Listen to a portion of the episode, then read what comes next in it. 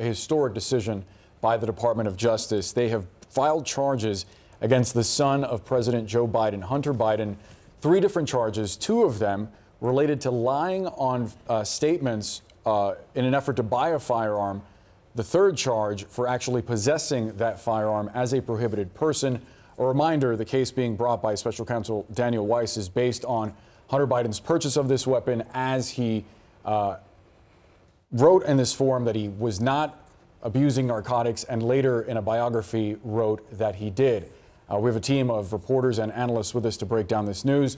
First to Paula Reid. Paula, you're getting some new reporting about what's going on. Yeah, I've been speaking over the past uh, few days to people in Hunter Biden's camp, and I got the sense that it's just pretty dark and gloomy over there. They feel really defeated. They th really thought that they were going to be successful with that plea deal that they had negotiated. Even when it first fell apart, they felt like ultimately, the judge would approve it. And when that didn't happen, uh, there was quite a bit of despair because Hunter Biden is facing millions and millions of dollars in legal debt from his various uh, legal issues. And it's very difficult for him to find employment right now or raise money. So these charges today, uh, I am told these came as, as news to their team. They have not scheduled an initial appearance or how exactly he's going to turn himself in, right? Will he be arrested? Well, typically you arrange a time to turn yourself in. But I've also been asking a lot about his relationship with his father and with the White House. And I'm told uh, by multiple sources that he's actually still very close to his dad. Uh, they talk frequently, but they don't talk about this criminal case a lot. I'm told that Hunter doesn't want to burden uh, his father with it. Yeah, and, and they shouldn't be talking about it, right? Right. Yeah. I mean, that's also, they should not be talking about yeah. this. Um, I want to go to Kayla Tausche at uh, the White House. Um, as you're seeking uh, reaction there, tell us what you're getting. Well, Brianna, we are hearing from the White House counsel's office, who, as expected, when asked to respond to the news of the indictment today, said that any questions should be referred to the Department of Justice or Hunter's personal representatives, given that this is an independent investigation.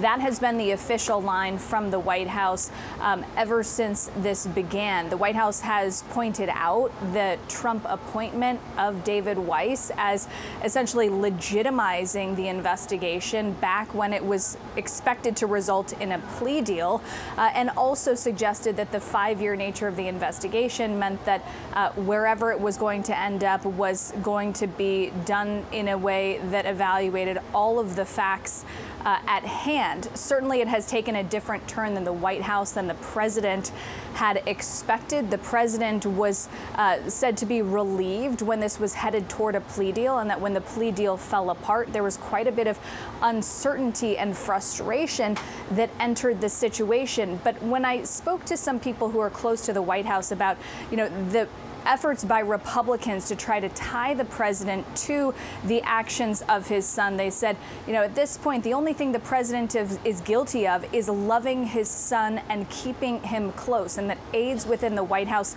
know that. They know not to cross the president when it comes to issues involving Hunter, that he remains extremely close, as Paula said, to his father. The two men speak regularly. Hunter is still invited uh, to official White House events. He's invited on the president's plane, on his vacations, and that despite these legal troubles, the president has not been willing to keep Hunter at a distance. And so that is the nature of this relationship behind the scenes at the White House, though there is said to be some frustration that this did not end the way that it was expected to end just a few weeks ago.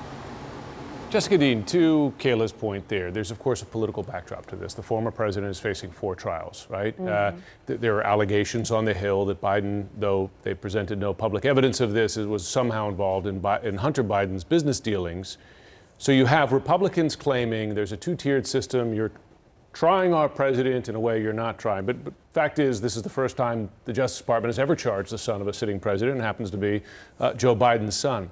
Do you speak to Democrats who believe that politics intervened here from the other direction, that the D O J or the special counsel or, or David Weiss, the prosecutor, felt political pressure that the deal they made mm. and were signed on to was too soft, and therefore they had to go tougher. Look, I think the D O J, and, and, and you all have followed this so closely, D O J, the Attorney General, have done everything they can to keep this as nonpartisan as possible. Uh, they have tried to do that in a hyper-partisan world that we live in. Sure. Everything has political implications. This, of course, has political implications for a variety of reasons. You'll remember our polling that just came out. fifty-five percent of Americans believe that President Biden acted inappropriately around um, what the handling of this investigation into his son. Again, as you mentioned, there's no evidence that the president has done anything wrong. Uh, but when you look at that and you separate it out into Democrats and Republicans, it tells a story that I think everyone is going to think is exactly the story we would expect, which is that Democrats, a much smaller group of Democrats, think that that happened. It is Republicans, a much larger swath of Republican voters, believe that President Biden has acted inappropriately here. But the fact remains that in a general election, this is going to be an issue, and it is going to come up. And I covered President Biden's campaign in twenty twenty.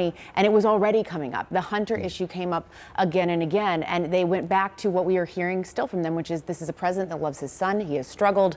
Um, and, and so the question is to voters, is, is the cake baked with Biden in the sense that you already factor in Hunter and you've made your decision on, on how you feel like everybody has behaved there? Or is this, is this going to be a new layer? Also, how do you compare the current legal troubles uh, facing the former President Biden, right, if that is the choice in the end? Right. And by the way, there are allegations you can make in public, unproven, still make those allegations, but to prove them in court is a separate issue. Mm-hmm. Yeah, of course, and the politics of this is playing out on Capitol Hill with mm-hmm. Kevin McCarthy and his impeachment inquiry.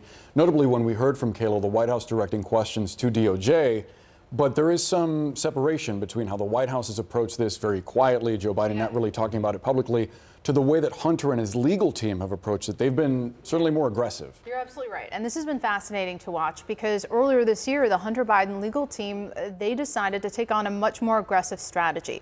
And they did this over objections from the White House. There are senior advisors in the Biden White House who would prefer that Hunter just, you know, take his licks, stay quiet, don't engage. But it got to a point where Hunter and one of his lawyers said, no, we don't want to do that anymore. We want to punch back. He brought on a high profile and very aggressive attorney, Abby Lowell, who's been working with his longtime friend and attorney, Kevin Morris, and they have started filing off lawsuits, filing off letters to the Hill, seeking ethics investigations into certain Republican uh, lawmakers.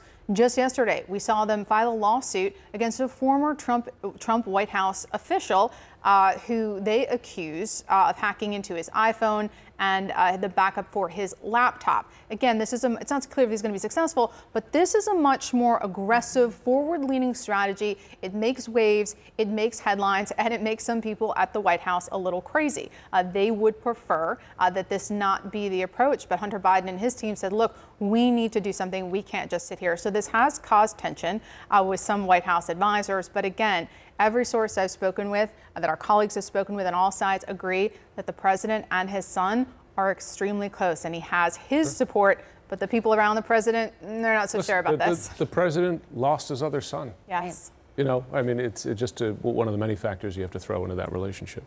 Uh, I want to get back to Evan. Uh, Evan, bringing you back into this conversation, let's remind ourselves how long this has taken, right? Five years. Right. No, I think that's actually a huge factor in why you see so much, so much drama around this investigation, right? This is an investigation that began. This is the, this is now the third, the third uh, Attorney General that is having to deal with this investigation. It began before Bill Barr took office under the Trump administration. He is the one that decided that uh, David Weiss, uh, you know, was going to keep this case. There was there, there was uh, different aspects of this investigation that uh, were in other jurisdictions, and he decided near the end of the administration of, of the Trump administration that David Weiss, the U S attorney in in Delaware, was going to keep this investigation. And of course, when Joe Biden took office, he let David Weiss stay in his in his position in order to to, to help oversee this. And so here we are.